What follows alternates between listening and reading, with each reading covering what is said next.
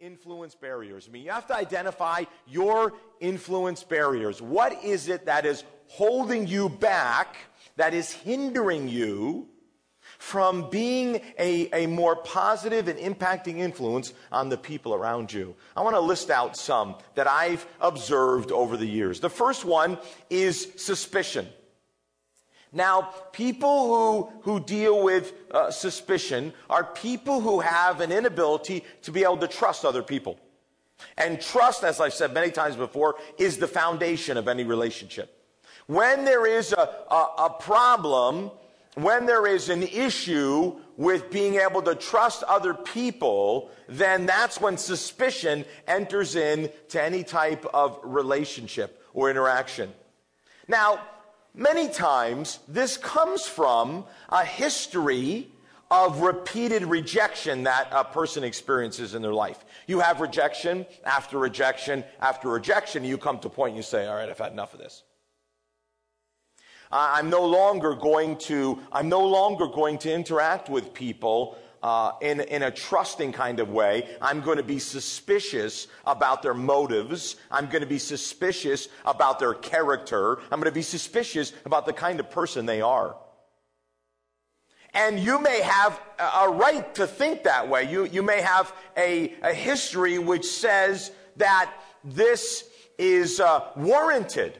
However, that is still a barrier for you in terms of influencing other people.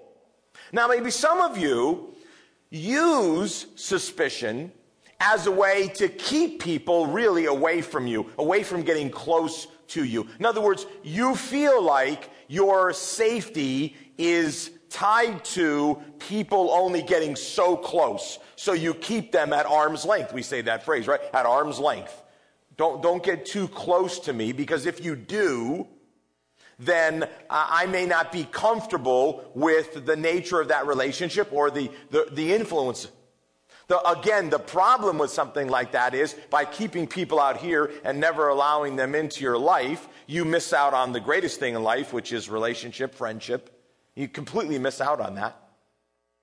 Which, by the way, ladies, in the Inspire conference, the, the speaker's focus is on friendship and developing faithful friends. And uh, wow, that is a great opportunity for those of you that are of the female gender. We're giving you an, uh, an opportunity to have a special conference just for you. I hope you don't miss out on that after today's message. It's kind of a perfect follow up to do this coming Saturday.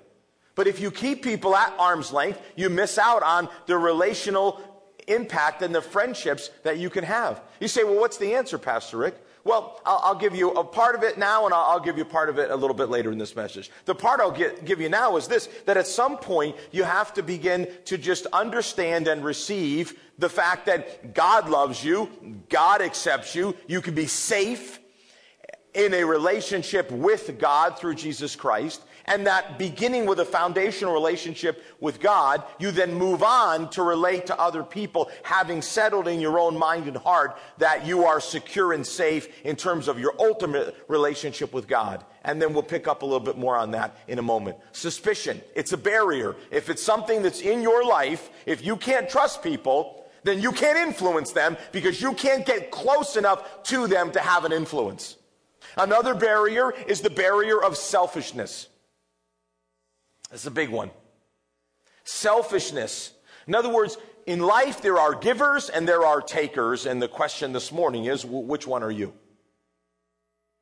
Because if you are someone who, who takes, if you are someone who doesn't give, then your way of interacting with other people will be such that others will not be positively influenced by you. You cannot have an impact in their lives because they view you as someone who looks out for themselves first. They view you as someone who is self-centered.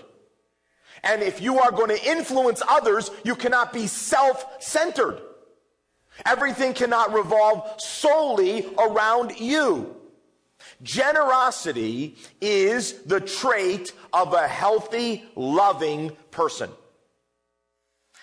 Someone who influences others is someone who is giving, who is generous with their time, generous with their resources,